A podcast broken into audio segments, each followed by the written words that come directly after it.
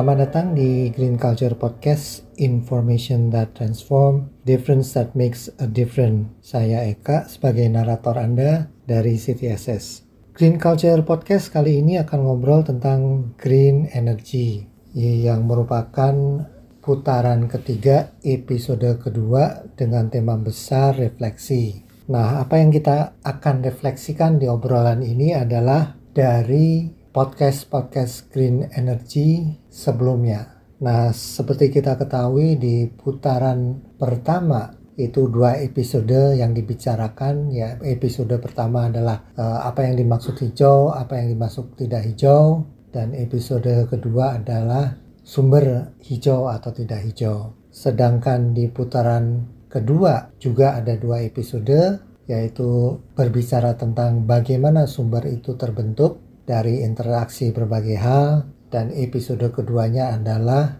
apakah atau apa elemen-elemen yang membentuk sumber tersebut yang bisa dijadikan uh, leverage atau pengungkit agar sumber yang sudah hijau tetap hijau dan yang tidak hijau diungkit menjadi hijau. Di putaran ketiga sendiri, episode pertamanya adalah berbicara tentang pendanaan, yaitu pendanaan untuk memberdayakan tuas-tuas yang bisa jadi leverage agar sumber yang hijau tetap hijau dan sumber yang tidak hijau bisa diungkit menjadi hijau. Nah, sekarang di putaran ketiga, episode kedua ini adalah akhir dari perjalanan putaran 1 sampai 3 episode 1 yang akan merefleksikan poin-poin dari uh, podcast atau taping podcast yang sebelumnya. Uh, untuk podcast Green Energy ini seperti biasa akan dipandu oleh host Ibu Damayanti dari CTSS dan co-host Ibu Anissa dari Traction. Saya persilakan Bu Dami untuk memulai. Terima kasih banyak Mas Eka. Uh, selamat siang para pendengar podcast Green Culture. Uh, senang bertemu kembali. Hari ini kita ditemani nih sama Mbak Anissa ya dari Traction Energy Asia. Selamat datang Mbak Nisa. Apa kabar? Sehat, Alhamdulillah. Oke. Okay. Oke, okay, tanpa terasa kita sudah mencapai pada apa nih episode ke-6 lah kalau mau dilihat ya. Ada putaran satu, putaran dua, putaran tiga ya. Tapi basically itu kan ada enam series podcast dan kita sekarang udah di uh, ke-6 ini. Dan hari ini kita lebih akan reflektif ya. Reflektif terhadap um, energi hijau, kita mendengar atau mengenang, bukan mengenang ya, menganalisa kembali lah kemarin kita ngobrol apa aja. Jadi tadi sudah disampaikan Mas Eka nih, bahwa waktu awal tuh kita uh, mulai dengan apa sih itu ya energi hijau gitu ya. Terus uh, dalam perjalanan itu kemudian ketahuan nih Mbak Nisa ternyata hubungannya ke perilaku juga gitu. Mm-hmm. Ya, jadi hubungannya ke perilaku, kemudian uh, sempat juga tuh kita mendatangkan tamu uh, di antaranya juga Mas Joko yang kemudian berbicara tentang finance-nya ya, financing green energy itu. Ya. Nah, jadi udah bicara tentang what sumbernya bagaimana, kemudian sistemnya, kemudian finance-nya. Nah, sekarang mungkin kita lebih akan fokus selain reflektif itu tapi juga melihat ke depannya itu bagaimana ya. Apakah kita punya masa depan yang cerah gitu ya dengan energi hijau ini atau masih akan tertatih-tatih gitu karena berbagai macam hal. Nah, jadi kita mulai dari situ aja deh enaknya ya. Um, jadi kalau dilihat perjalanan Indonesia maupun dunia gitulah ya. Menurut Mbak Anissa ya kita ini sekarang sedang dalam posisi apa? Are we on the right track? Ya, jadi kalau kita punya plan, jadi misalnya saya nggak tahu nih Indonesia itu plannya apa with respect to green energy, tapi uh, gimana nih kita? Are we on track uh, dengan plan itu atau kita off banget? Silahkan, Mbak okay. Nisa. Uh, jadi gini, Prof. Uh, kebetulan Traction sebelumnya sekitar Desember lalu selesai uh, melakukan audien riset. Jadi kami di situ mempertanyakan uh, kepada publik uh, tahu nggak sih ini soal energi atau apakah energi terbarukan itu hampir uh, banyak dari mereka ketika berbicara tentang energi publik itu cuma tahu tentang listrik mereka nggak tahu hmm. kalau ada sumber-sumber lain dan segala macamnya Hmm, Uh, Oke. masih banyak juga masyarakat itu yang beranggapan sumber minyak bumi batu bara itu di Indonesia tidak akan pernah habis, terutama di kalangan anak muda juga Wow. pendidikan di bawah SMA. Ini aku juga kaget pas ngeliat hasil risetnya ini. Eh, Serius itu kayak gitu hasilnya? Iya bener, Eh, ini kebetulan risetnya itu di aku lupa ya di, di Jabodetabek, di Medan, di Makassar, dan maksudnya kita juga ngambil dari berbagai generasi Z, milenial, genera- Gen X gitu, dari berbagai macam latar belakang dan yang hasilnya juga ternyata yang mereka tahu energi adalah hampir 57% jawabnya listrik gitu. listrik. Gitu, Prof. Jadi kalau lihat ke depannya sebenarnya eh, dari kegiatan-kegiatan yang Traction lakukan juga kan kita juga mengadakan kampanye eh, minyak jelantah gitu ya. Hmm, Eh, tapi kalau dilihat dari excited oh, ibu-ibu rumah tangga pun mereka juga tertarik untuk tidak eh, membuang eh, minyak jelantah itu sembarangan gitu, Prof. Hmm. Oke. Tapi dari sisi mereka, mereka juga tidak tahu kalau ternyata minyak jelantah itu tidak tidak hanya sebagai limbah, tapi bisa dimanfaatkan Hmm. sebagai eh, bahan baku bahan bakar yang lain gitu. Jadi Oke. memang pengetahuan dari itu masih hmm. sedikit kurang gitu, Prof. Iya, jadi kalau gitu bisa kita lihat dari literasi masyarakat terhadap green energy itu sendiri memang masih sangat sangat kurang lah begitu ya. Jadi kalau dari segi literasinya itu kurang, eh, gimana ya pemerintah bisa mencapai apa ya target-targetnya ya. Jadi eh, sebetulnya gimana nih kalau dari eh, se- sejauh apa sih masyarakat itu bisa memengaruhi policy pemerintah misalnya gitu with respect to green energy? Ada nggak sih pengaruh masyarakat terhadap uh, apa ya pengetahuan mereka akan ada pengaruh nggak kira-kira terkait dengan green energy di masa depan? Kalau berdasarkan pengalaman traction Kalau dari pengalaman traction pasti ada ya, Prof ya. Karena kita lihat aja sendiri minyak jelantah itu sumbernya ada di masyarakat di mana-mana tersebar di rumah kita sendiri. Hmm. Uh, masyarakatnya sendiri tidak tahu kalau minyak jelantah yang mereka hasilkan itu tidak uh, tidak hanya sekedar limbah tapi bermanfaat untuk berbagai hal. Uh, tentu pemerintah juga akan sulit untuk uh, mengkolektif minyak jelantahnya itu nanti. Misalkan mereka ada rencana untuk menjadikan minyak jelantah sebagai salah satu feedstock bahan bakar. Gitu, Oke, oke, oke. Terus kalau eh, menurut Anissa sendiri eh, apa yang harusnya dilakukan oleh ya oleh kita semua, oleh NGO, oleh em, berbagai macam stakeholder gitu ya, untuk pertama meningkatkan literasi gitu, tapi kedua kemudian juga untuk ikut berkontribusi dalam pemikiran-pemikiran mengenai policy gitu. Terus sebaiknya itu gimana yang harus kita lakukan? Kalau menurut aku sendiri sih eh, kita juga perlu eh, menerapkan si energi terbarukan itu ditanamkan di dari dari hal-hal eh, kecilnya kayak dari bahkan yang berpendidikan dari SMK dan segala macam itu hanya tahu energi itu listrik, Prof. Tapi padahal banyak energi terbarukan seperti solar panel segala macam dan mereka tidak tidak tidak paham energi terbarukan bahkan merasa tidak pernah mendengar hanya tahu energi saja jadi uh, menurutku memang harusnya sih dari awal juga dari mungkin sekolahnya atau segala macamnya itu juga dimasukkan ilmu kalau ada energi terbarukan sedikit diberi aware gitu Prof. Hmm.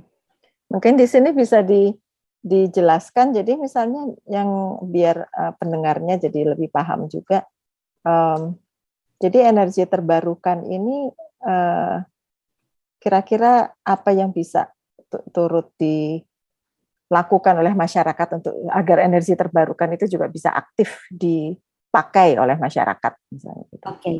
Jadi sebenarnya energi terbarukan itu kan e, diartikan ya secara secara gampang itu yang berasal dari sumber dapat terus-menerus diperbarui dan tidak mencemari lingkungan gitu.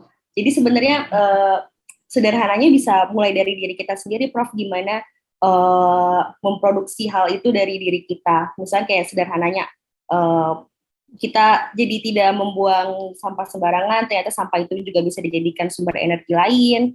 E, minyak jelantah bisa jadi sumber energi lain. Sekarang ada pengolahan teknologi pengolahan sampah untuk jadi energi seperti itu, dok. Eh, Prof.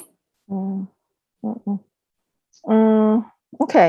jadi kalau kembali kepada kebijakan ya, kebijakan pemerintah gitu. Uh, sekarang kebijakan pemerintah ini uh, bagaimana nih terkait dengan energi uh, hijau ini? Dan apakah kebijakan itu memang sudah sesuai juga dengan uh, apa ya target-target global atau bagaimana? Kalau dari pemerintah sendiri sebenarnya kalau kalau dari aku merasanya uh, mereka sebenarnya tidak mungkin ya salah, salah satu kementerian atau kelembagaan itu bergerak sendiri. Kayak tidak mungkin SDM bergerak sendiri tanpa tanpa uh, aware dari kementerian lain. Sedangkan untuk membuat suatu kebijakan itu harus didukung dari berbanyak dari banyak uh, pihak kementerian. Uh, seperti kalau misalkan mau uh, mau mengeluarkan regulasi tentang minyak jelantah ini uh, tidak mungkin hanya dari SDM yang mengadakan. Karena minyak jelantah ini adalah uh, dianggapnya seperti limbah, seperti sampah, di mana juga perlu kebijakan dari KLHK, gimana uh, masyarakat bisa mengumpulkan uh, minyak jelantah ini yang dianggap limbah, ternyata dia bersumber juga sebagai energi. Nah, jadi tidak mungkin salah satu kementerian atau lembaga itu bergerak sendiri, Prof. Jadi harus satu sama lain berkoordinasi sih. Oke, okay. um, ini ya kalau kita ngomong tentang energi hijau tuh ya, um, kita tadi kan juga udah bilang ketika kita menganggap bahwa uh, green energy itu ramah lingkungan ya, kemudian biofuel kita anggap sebagai ramah lingkungan ya. Karena orang kemudian melihat hanya dari satu sisi, misalnya uh, emisi apa sih? Emisi karbonnya berkurang atau bagaimana gitu ya. Tidak kayak batu bara itu kan sangat menimbulkan emisi karbon gitu ya. Kemudian orang mengatakan oke okay, kalau biofuel itu mungkin lebih baik gitu gitu. Tapi itu kan ketika kita melihatnya tidak holistik ya hmm. uh, dalam proses apa uh, dalam proses produksi dari biofuel itu sendiri ada bagian-bagian yang memang sebetulnya juga belum ramah lingkungan. Jadi penggunaan istilah energi hijau itu jangan melihat setengah-setengah gitulah. Itu iya. diskusi kita yang kemarin itu seperti itu. Hmm. Jadi ketika kita mengatakan green energy itu hati-hati ya. Jangan sampai yang kita sebut green energy itu sebetulnya juga juga tidak green. Gitu. Hmm. Nah, um, mungkin bagi masyarakat awam itu memahami yang kayak gitu-gitu tuh susah loh. Betul. Ya. Iya. Jadi uh, ya saya sendiri ya ya saya sendiri saya bukan orang teknik ya, tapi pemahaman saya tentang uh, green energy itu ya mikrohidro misalnya hmm. gitu, solar panel misalnya gitu kan. Um, dan itu kemudian dianggap lebih ramah lingkungan. Tapi saya mikir ya, apakah benar itu lebih ramah lingkungan? Soalnya kebayang tuh kayak saya pernah lihat di Cina atau di mana saya nggak ingat lah. Tapi dibuat solar panel yang luas sekali sampai permukaan laut itu berapa hektar saya nggak ngerti lah itu kemudian ditutup semua dengan solar panel itu ya karena itu adalah ramah lingkungan. Tapi kemudian saya mikir apa benar ya? Soalnya kalau solar panel kemudian ditanam eh, sebanyak itu, apakah di atas eh, air laut, apa di permukaan tanah, apa gimana?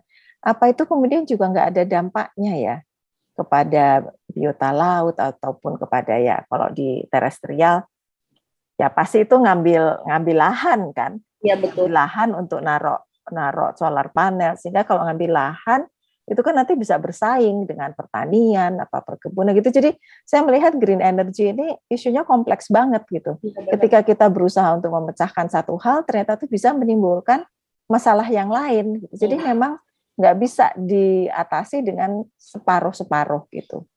Um, komentar Anissa gimana?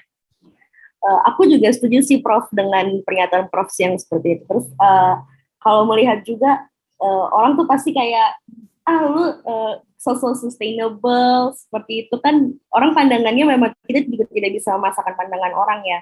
Uh, kalau aku melihatnya uh, lebih uh, setidaknya mengurangi atau tidak menambah uh, perluasan lahan sih Prof. Aku melihatnya seperti itu makanya aku sangat mendukung banget uh, pergerakan apa kalau misalkan minyak jelantah ini uh, dibuat regulasinya karena kalau aku melihatnya dengan menggunakan limbah sebagai bahan baku itu uh, kita tidak mendorong pemerintah untuk buka lahan lagi gitu. Hmm. regulasi terkait jelantah itu apa sih sekarang yang lagi dibuat? Nah itu uh, regulasi saat ini belum ada ya Prof. Jadi makanya uh, kita pun juga bersaing sama uh, minyak jelantah yang diekspor. Harga pun juga uh, di pasaran tuh minyak jelantah cukup tinggi, sekitar 14 ribu itu uh, 14 ribu rupiah yang diekspor harganya. Uh, sedangkan untuk pengolahan dalam negeri itu juga nggak ada peraturannya, Prof. Hmm. Hanya uh, minyak jelantah itu limbah. Seperti Terus uh, traction sendiri, uh, traction sendiri ngapain uh, terkait dengan policy jelantah? Apakah akan mendorongkan uh, di terbangunnya peraturan-peraturan tentang jelan, minyak jelantah atau gimana? So what are you doing? Kalau saat ini sih traction uh, selesai baru selesai juga kita melakukan uh, survei potensi minyak jelantah di Pulau Jawa dan Bali Uh, jadi berapa potensi minyak jelantah yang ditimbulkan itu kami lagi proses uh, penelitiannya. Uh, jadi uh, tujuan kami sebenarnya kalau itu ingin mendorong pemerintah untuk melakukan uh, membuat regulasi soal minyak jelantah ini, Prof. Yang saat ini lagi kami coba uh, deketin. Hmm. Terus dari data yang ada ini uh, minyak jelantah ini di pulau-pulau lain bagaimana? uh, kalau di Jawa Bali itu uh, hampir uh, terakhir aku kalau data 2019 itu sekitar 3 juta kiloliter minyak jelantah. Hmm. Ya kan, uh, yang sangat potensial banget bisa jadi bahan bakar bio, bio biodiesel. Oke. Okay. Oke, okay, saya uh, kita mau mau meninggalkan minyak jelantah lah. Ini kan kita apa diskusinya kan seharusnya reflektif gitu ya. Jadi kita angkat kita angkat isu yang lebih besar lah. Jadi kalau uh, tadi saya sudah mulai di awal gitu ya, Indonesia ini on track or not gitu with respect to the development of uh, green energy gitu. Um, apakah kita memang sudah berjalan di atas jalur yang benar gitu? Uh, trans uh, transition energy Indonesia bagaimana? Um, can you share with us gitu? Jadi uh, kalau mau dibilangin apa ya, trans, yang, yang disebut transisi energi itu apa gitu? Dan Indonesia ada rencana apa terkait transisi energi? Karena ini kan jadi isu besar juga di G20 sebetulnya ya. Iya benar. Nah. Hmm.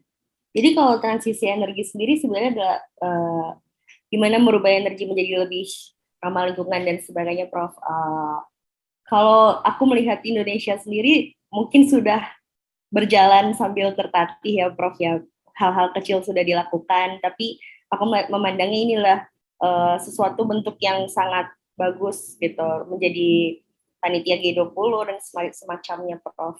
gitu. Jadi transisi energi Indonesia ini apa? Kita kan punya batu bara. Terus hmm. ini porsinya gimana? Uh, Anissa kira-kira tahu nggak itu? Jadi by 20 sekian akan berkurang batu bara menjadi beralih kepada green energy sekian gitu. Gitu-gitu. Uh, kalau ada datanya enggak? Mestinya sisi energi sendiri uh, energi baru terbarukan itu targetnya kan 23% bauran energinya di tahun 2025. Itu kebijakannya Prof. Cuman bauran saat, energi itu gimana? Jadi uh, 2025 akan berapa persen tadi? 23 persen. 23 persen akan apa bauran energi. Itu apa artinya? Uh, jadi uh, Indonesia itu memiliki uh, akan menggunakan energi baru dan terbarukan sebesar 23 persen hmm, secara internasionalnya 2025 okay. ini. Sekarang kita berapa persen? Uh, sorry, aku agak lupa angka data okay. Prof ya. Oke, okay, soalnya memang, memang 2025 itu kan tinggal berapa tahun lagi kan? Iya benar. Hmm. Tapi tidak belum sampai dua belum sampai 23 persen, Prof. Iya. Tapi aku lupa jadi, pastinya. Uh, jadi 2025 uh, eh, rencananya adalah 23 persen. Betul. Nah, jadi sekarang kalau, nah, jadi tergantung sekarang kita berapa, karena 2025 itu kan berapa tahun lagi sih? Tiga tahun. Nah, tahun. kalau kalau sekarang kita katakanlah 15 persen gitu, bisakah kita mencapai penambahan itu dalam waktu tiga tahun 8 persen, misalnya kita sekarang 15 persen ya. Jadi um, ini uh, apa ya? Ini memerlukan pemikiran, memerlukan teknologi, memerlukan sistem, memerlukan perubahan perilaku dan perubahan uh, apa ya peraturan gitu. Iya benar. Kalau dilihat sekarang, kalau dilihat dari itunya, kita udah on track belum? Apakah dari segi peraturan kita sudah menuju ke situ? Dari segi sistem, apakah kita sudah menyiapkan diri ke situ? Paling nggak perjalanan ke situ sudah disiapkan atau masih blank sama sekali? Uh, untuk ke sana uh, bukannya blank totally blank, tapi uh, Komisi 7 DPR Indonesia itu juga sedang menyusun RUU EBT yang saat ini sudah memasuki draft dan draft RUU EBT sedang disusun sama Komisi 7 DPR Indonesia, Prof. Jadi kita bisa melihat juga uh, pemerintah itu tidak tidak uh, juga aware tentang energi ini, pentingnya energi terbarukan ini, Prof. Hmm. Oke. Okay. Oke, okay, mungkin bagian akhirnya aja ya. Uh, uh, ini yang mau saya tanyakan sekarang. Jadi um, lagi-lagi ya, ini kan katanya reflektif gitu ya. Ini kalau kalau bisa kita apa ya? kita kan ngobrol ya. Jadi bukan bukan tanya jawab nih. Harusnya kita kita ngobrol. Uh, Anissa sendiri gimana perasaan Anissa gitu. Jadi saya saya nggak mau saya kayak selalu nanya gitu loh. Uh, tapi menurut Anissa sendiri, how do you feel about green energy? Um, kemudian green energy ini apakah cuma sebuah mimpi saja atau suatu saat memang betul-betul bisa kita capai bersama uh, di tengah-tengah apa ya katanya kan ekonomi ya. Nanti kalau green energy kita beralih nanti ekonomi terganggu yang kayak gitu. Jadi kalau mau dilihat dari atas seperti itu itu uh, Anissa sendiri melihat posisi green energy ini uh, cukup ya bahwa itu penting kayaknya nggak saya nggak usah nanya karena semua orang itu menganggap itu penting ya. Um, tetapi tantangan untuk mencapai itu terlalu besar atau memang bisa dicapai bersama-sama? Kalau dari aku sendiri ya, aku tuh pengen banget uh, green energy atau energi ini itu sangat mudah diakses uh, kalau aku secara pribadi aku tuh tiap ngelihat punya, orang punya mobil listrik tuh pengen uh, motor hmm. listrik tuh pengen tapi kok mahal gitu aku merasa sebagai uh, orang yang ingin uh, jadi uh, mengkonsumsi energi green energy itu sendiri tuh ngerasa oh ternyata masih mahal ya gitu kapan ya bisa mengakses ini sebagai uh, sederhananya se uh, terjangkaunya aku gitu. Mm -mm. ini ini menarik nih uh, mobil listrik gitu ya. Hmm. Nah mobil listrik kan uh, itu tadi dianggap green energy ya. Iya. Bener nggak? Menurut Anissa bener nggak itu mobil listrik itu memang green? Kalau uh, sebenarnya mengganti bahan bakar itu adalah uh, mengganti bahan bakar mobil sendiri menjadi listrik itu adalah sesuatu uh, bentuk transisi energi ya, Prof ya. Tapi uh, kita juga harus melihat konsekuensinya uh, di Indonesia sendiri kalau misalkan mau membuat um, pabrik mobil itu kita juga perlu uh, melihat mobil listrik itu perlu baterai. Nah, baterainya ini hmm. uh, bersumber butuh nikel, butuh uh, apa komponen-komponen lain yang juga merupakan bahan-bahan tambang. Jadi exactly. uh, iya, makanya exactly. juga bingung ya Prof ya kalau secara utuhnya. Iya.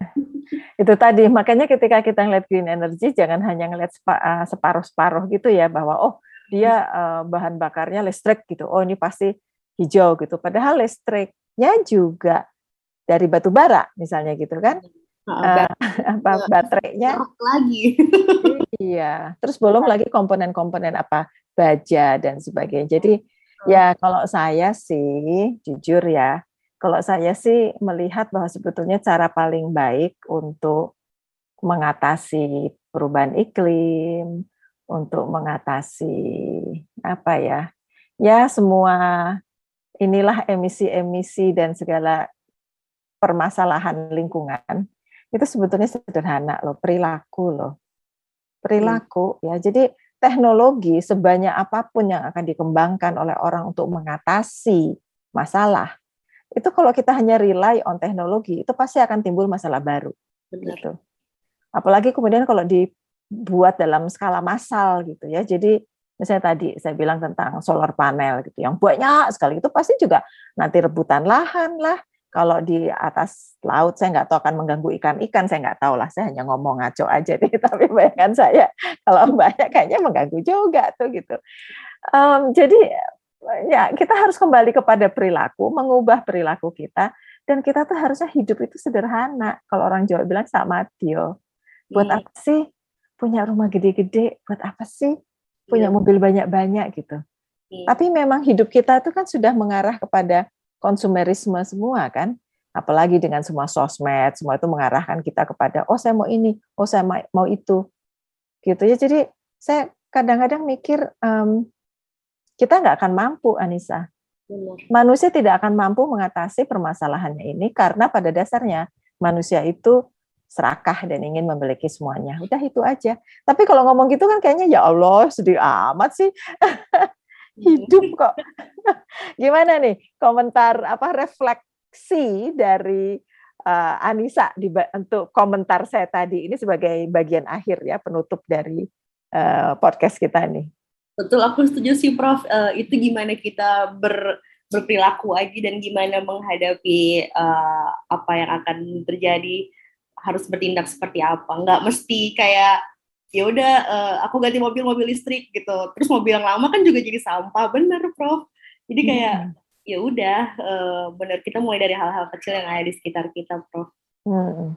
oke okay, jadi saya suka itu uh, bagian akhir itu kita mulai dari bagian-bagian kecil di sekitar kita termasuk perilaku kita sendiri dan termasuk bagaimana cara kita berinteraksi dengan keluarga kita teman-teman kita gitu the change starts from ourselves ya. Untuk green energy itu terutama ya sangat memerlukan pemahaman literasi ya dari kita bersama, kemudian kemauan untuk berubah itu teknologinya sebetulnya sudah ada ya.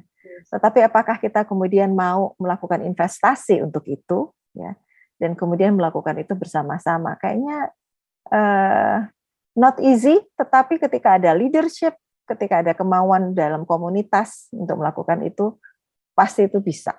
Benar nggak? Betul. Oke. okay. Jadi um, terima kasih banyak ini Anissa uh, untuk siang hari ini udah diskusi tentang apa green energy dan reflektif bersama-sama dan uh, saya selalu terkesan dengan minyak minyak jelantah ini. Ini kayaknya Mas Pan ini minyak jelantah harus kita apa ya usung mungkin ya kita usung jadi sebuah program besar di tingkat nasional. Setuju nggak? Setuju dong. soalnya ada di rumah gitu kan, Prof. Bentuk hal kecil kita ya udah dari jelantah sih. Naik atau nemu di mana-mana. Oke, okay. sip. Oke, okay. jadi dengan demikian eh, kita ucapkan selamat apa ya terima kasih kepada para pendengar dan terima kasih ya Anissa ya udah bareng-bareng sama kita di sini dan sampai jumpa. Terima kasih Mbak Anissa.